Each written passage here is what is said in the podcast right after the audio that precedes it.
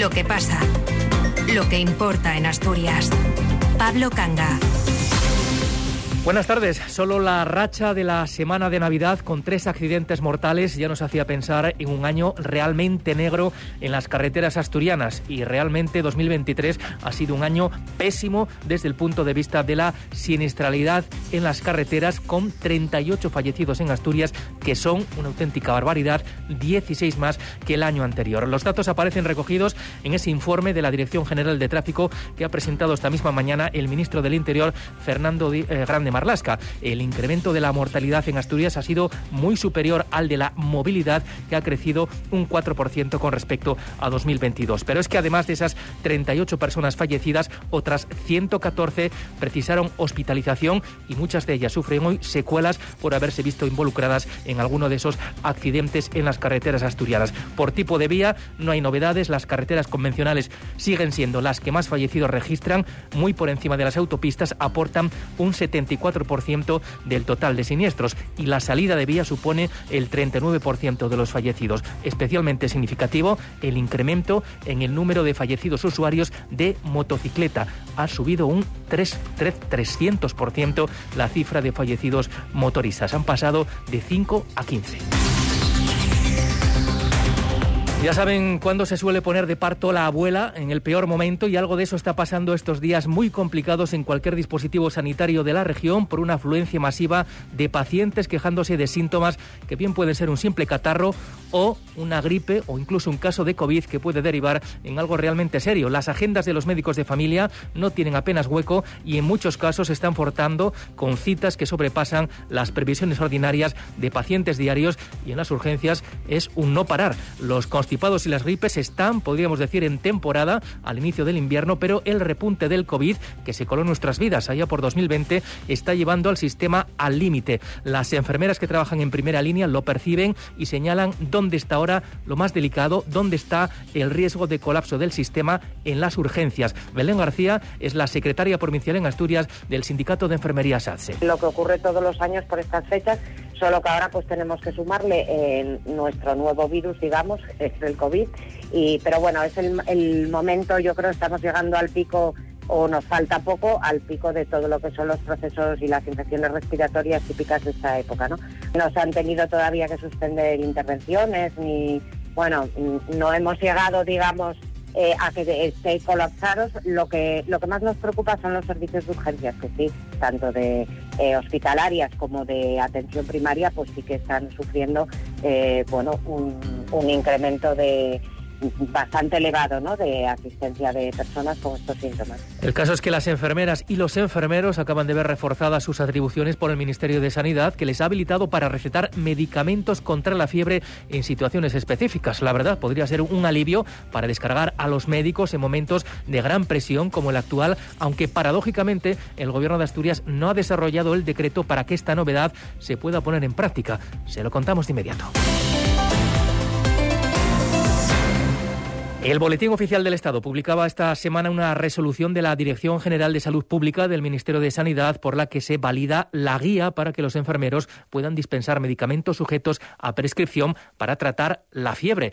En Asturias, sin embargo, eso no va a ser posible. El Colegio de Enfermería de Asturias reclama hoy a Salud el desarrollo de ese decreto que desarrolle la resolución y habilite a estas profesionales que así podrían prescribir, por ejemplo, ibuprofeno o paracetamol para tratar la fiebre y la verdad es que casos de fiebre ahora mismo nos sobran. Ángel Fabián. El Ministerio acaba de publicar en el Boletín Oficial del Estado la guía correspondiente con la que el personal de enfermería ya tiene vía libre para lo que es una reclamación histórica de este colectivo profesional. Sin embargo, Asturias es una de las pocas comunidades en las que falta la parte autonómica, algo que mejoraría el desarrollo profesional y contribuiría a aligerar la presión asistencial, sobre todo en la atención primaria, según el presidente del Colegio de Enfermería de Asturias, este Gómez. Crea un poco de, desánimo por parte de, las enfermeras. Creemos que, el desarrollo de este, de este decreto y de las guías en Asturias eh, contribuiría a mejorar, sobre todo en la atención primaria y en algunas áreas de, la hospitalaria, eh, la congestión que, tenemos, sobre todo ya te digo en la, en la primaria, pero fundamentalmente pues es un, es un problema eh, administrativo y que, y que no permite avanzar las enfermeras y, por ende, al, sistema asturiano. Y, en, definitiva, pues que muchos pacientes no se pueden beneficiar de, de, que las enfermeras puedan resolver rápidamente sus problemas. Gómez señaló que casi todas las comunidades autónomas van adaptando estas guías a la actualidad asistencial y que Asturias no lo ha hecho, lo que nos sitúa a la cola de las comunidades autónomas en esta materia.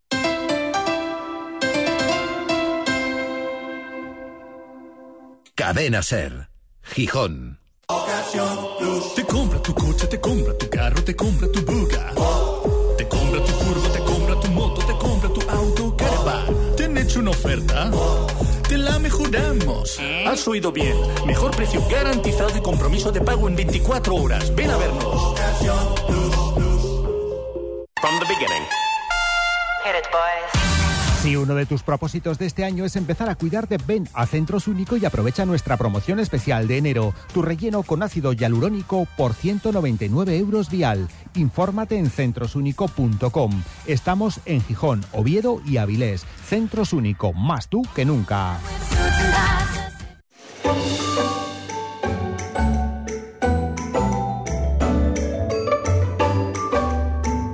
Cadena Ser poder de la conversación.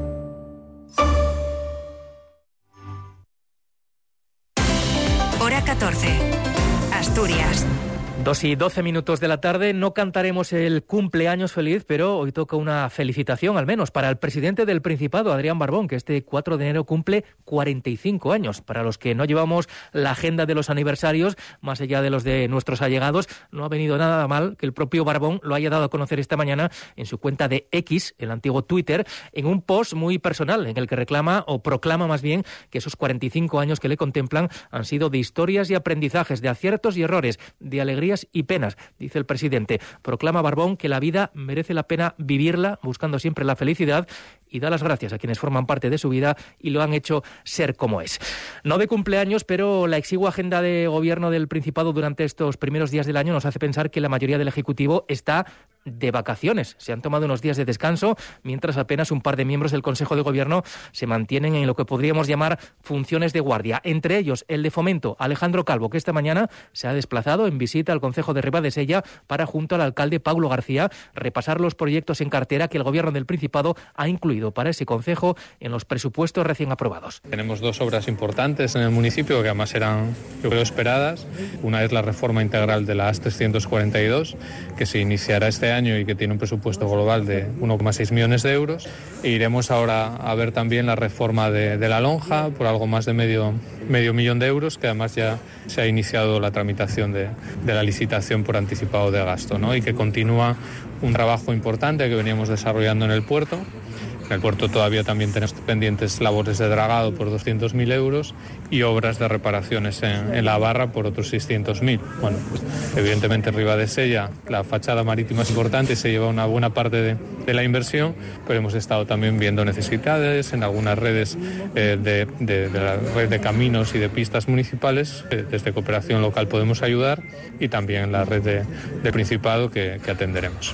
Vacaciones de Navidad al margen, la Administración sigue operativa y la prueba de ello es la resolución publicada en el BOPA, en el Boletín Oficial del Principado, que recoge la adjudicación de las ayudas al emprendimiento innovador, que en su última convocatoria se ha elevado hasta los 670.000 euros a razón de 10.000 euros por proyecto. Los beneficiarios son empresas, 67 empresas, con menos de dos años de trayectoria que desarrollan actividades tecnológicas en algunos casos, pero no solo. Dice el director general de Empresas del Principado, Ignacio Iglesias, que la innovación se puede dar también en actividades tradicionales. Los proyectos subvencionados eh, realizan su actividad tanto en sectores que se pueden considerar eh, más innovadores, como los que están relacionados con la tecnología, pero también con ámbitos de negocio pues, que podemos considerar más tradicionales. La innovación también llega al comercio, a la artesanía o a empresas turísticas o relacionadas con la hostelería, por ejemplo, y que son proyectos que hemos subvencionado en este, en este ámbito.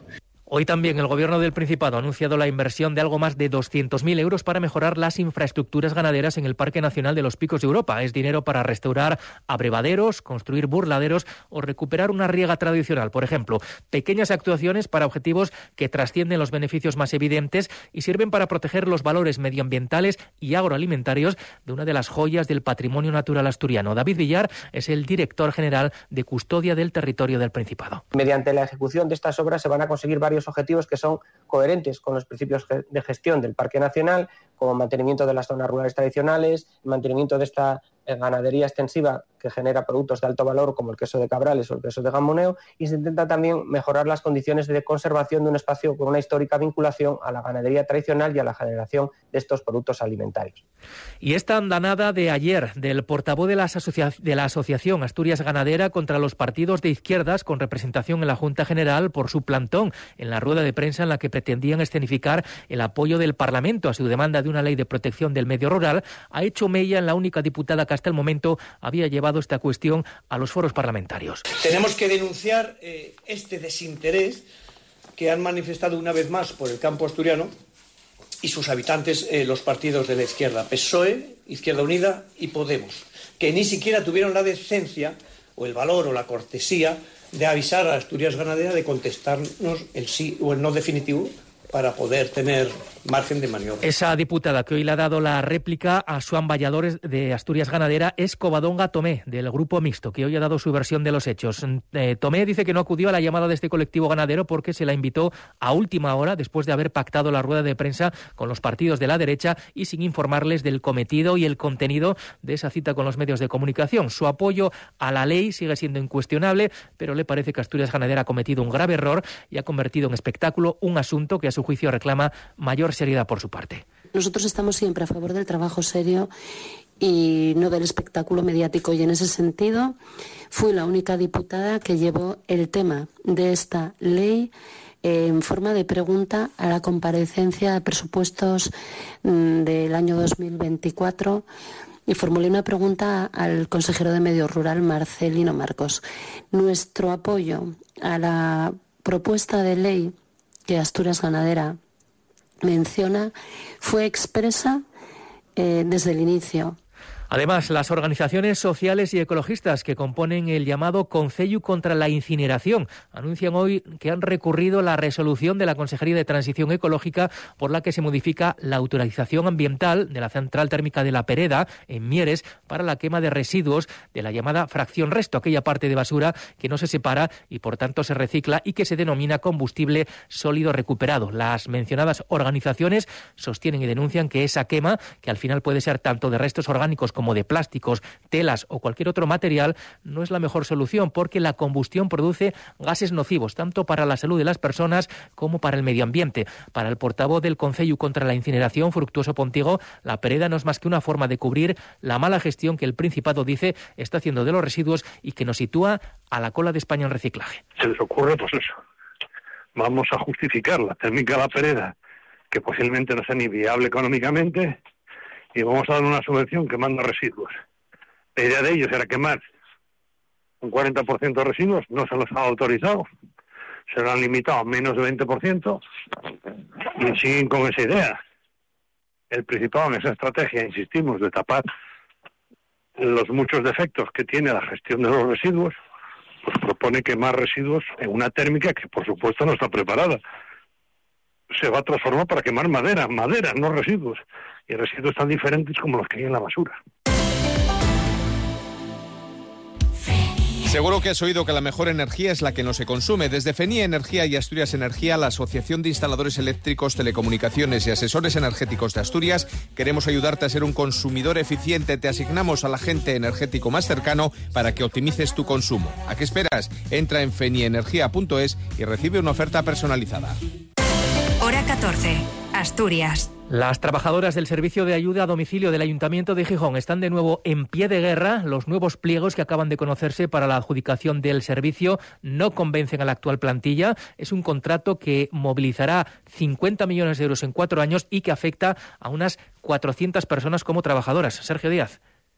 Una de las novedades respecto al anterior contrato es la eliminación del sistema de lotes y zonas, es decir, una sola empresa gestionará la totalidad del SAT, algo que a la portavoz de la plataforma de auxiliares, Carmen Diego, le resulta indiferente porque... ¿Qué más nos da que sea una empresa que tres? Ninguna va, ninguna va a, a, garantizar calidad del servicio ni a garantizar nuestros derechos. Ninguna, no lo hizo ninguna hasta ahora. Incluye un plan piloto que organiza a un pequeño equipo de trabajadoras para atender a un determinado número de usuarios en áreas muy definidas.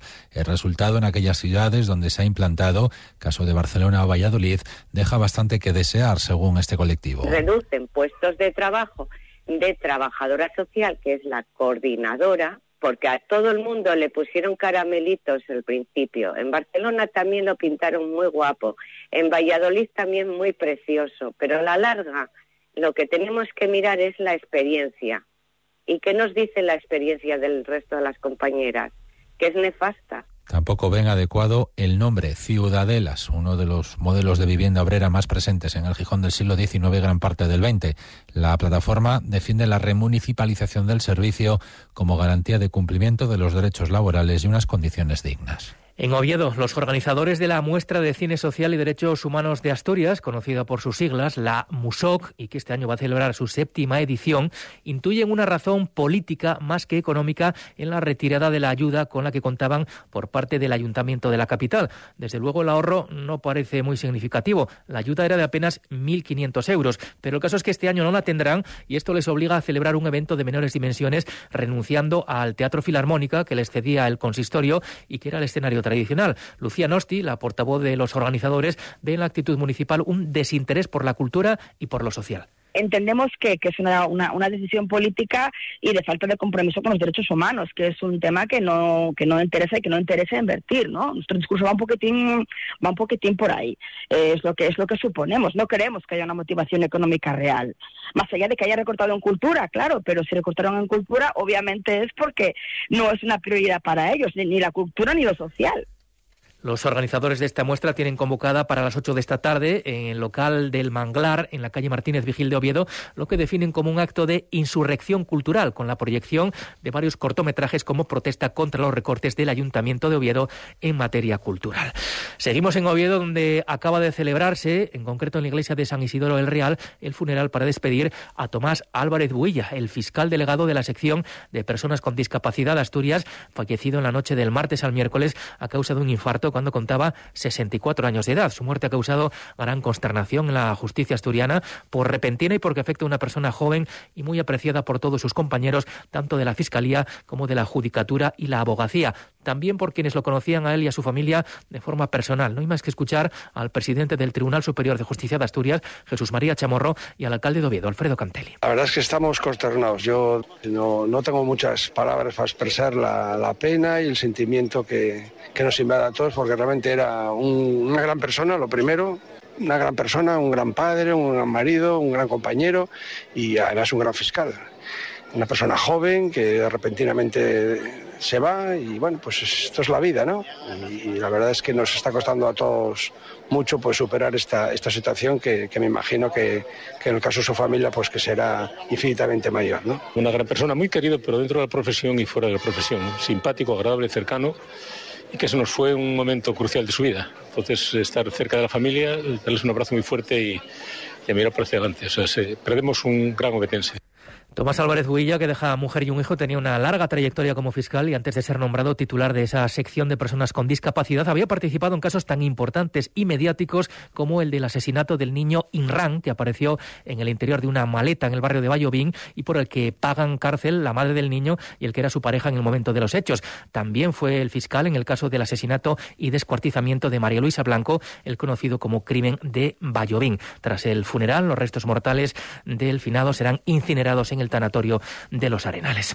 La cooperativa Radio Taxi Oviedo Principado ha entregado este mediodía un cheque por valor de 3.234 euros a la cocina económica de Oviedo, una cantidad que se corresponde con el 1% de lo facturado a sus abonados, empresas y colectivos varios durante todo el año pasado. En el acto de entrega estuvo Jesús Martín. Por parte de la cocina económica ha sido Sor Carmen Lorenzo la encargada de recibir una donación que, dice, les viene muy bien para seguir atendiendo como merecen las personas que se acercan a la institución para poder comer, aunque en estos momentos, ha indicado, se nota el alto compromiso de los ciudadanos y las empresas para con los más necesitados y desarrollan su trabajo con cierta holgura. Primero, muchas gracias.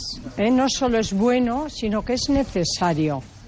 Es necesario para atender el día a día las personas que vienen y atenderles con agrado y con solvencia y es bueno para mm, hacer proyectos de futuro, para que las personas que hoy acudan no se estanquen en esta situación, sino que eh, abrirles camino de solución de sus eh, situaciones, de sus eh, dificultades para ganarse ellos el pan.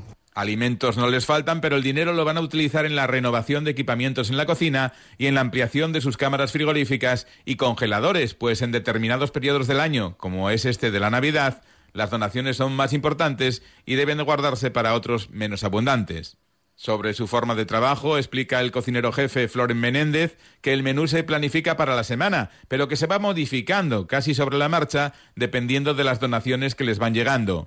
Para el Día de Reyes, otro de los fuertes del año, esperan servir unas 200 comidas y ya lo tienen perfilado. Nosotros hacemos un menú diario y cada semana lo vamos cambiando. Eh, según lo que nos va entrando, vamos prediseñando un menú y luego lo vamos eh, adaptando con lo que nos va entrando cada día. Para Reyes, sí, para Reyes vamos a poner eh, una ensaladilla con un par de langostinos y ensaladilla rusa. Y detrás vamos a poner un muslo de pollo que nos donaron precisamente para, para Reyes, con una salsa de orejones y ciruelas. En Nochebuena y Nochevieja dicen haber notado un incremento de usuarios, cada vez más jóvenes y también de muchas personas que acuden para no pasar las fiestas en soledad, aunque no necesitarían de la cocina económica para comer o cenar.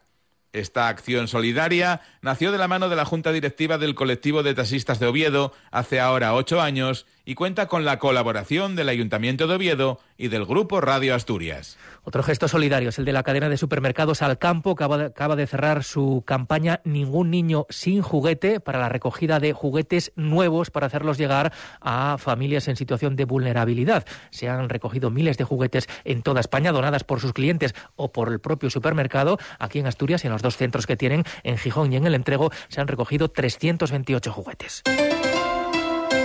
Deportes, Cali González, buenas tardes. Buenas tardes. El Sporting sigue buscando un refuerzo para el ataque, aunque el equipo no necesita gol a juicio del delantero Uros Jurjevic. Yo creo que, que no. Mm, yo de verdad prefiero más jugadores que meten goles o que hay solo uno que mete 20. Yo prefiero que, mm, bueno, en primera vuelta repartimos los goles y yo creo que está bien. Y en, en otros equipos hay uno o dos jugadores que, que llevan mucho, muchos goles pero yo prefiero que hay muchos mucho más jugadores que reparten goles entre, entre ellos y yo creo que eso es mucho mejor para, para el equipo. Yuka se marca otro objetivo también para este año, cambiar su carácter en el campo para recibir menos amonestaciones. Para ello está trabajando con un profesional, según ha revelado hoy. Y buenas noticias en la enfermería del Oviedo, en la que cada vez quedan menos jugadores, aún así sigue habiendo cinco. Pero los últimos en volver a trabajar con el grupo esta mañana han sido Santi Cazorla y Paulino de la Fuente. Con sendas roturas de fibras, llevaban semanas lejos de los ternos de juego y hoy ambos se han ejercitado en la parte inicial de la sesión con el resto de sus compañeros. Todo apunta a que estarán listos para volver a una convocatoria la semana que viene. Más alternativas para Carrión, no para jugar de inicio, porque ninguno en principio será titular contra la Morevieta, pero sí para que el técnico pueda tener más soluciones en el banquillo. Y mientras se va solventando la zona de ataque, los problemas están en la defensa, porque Carrión no puede contar para esa cita del 13 de enero con ningún central. Y entre lesionados y sancionados, de ocho defensas de la plantilla, solo tiene a Pomares disponible. No le quedará más remedio que tirar del Vetusta para paliar las bajas. Hoy sí que vamos a comenzar a notar ese cambio en las circunstancias meteorológicas de cara a un fin de semana que al menos en su primera mitad, desde mañana mismo, va a ser plenamente invernal. Para esta tarde se anuncia ya una generalización de las lluvias que pueden ser además localmente moderadas y en forma de nieve a partir de tan solo los 1.200 metros. Están soplando vientos fortísimos en la costa, se han superado ya las rachas de hasta 114 kilómetros por hora. La temperatura todavía agradable, 15 grados es la máxima ahora mismo, la marca la localidad de Llanes.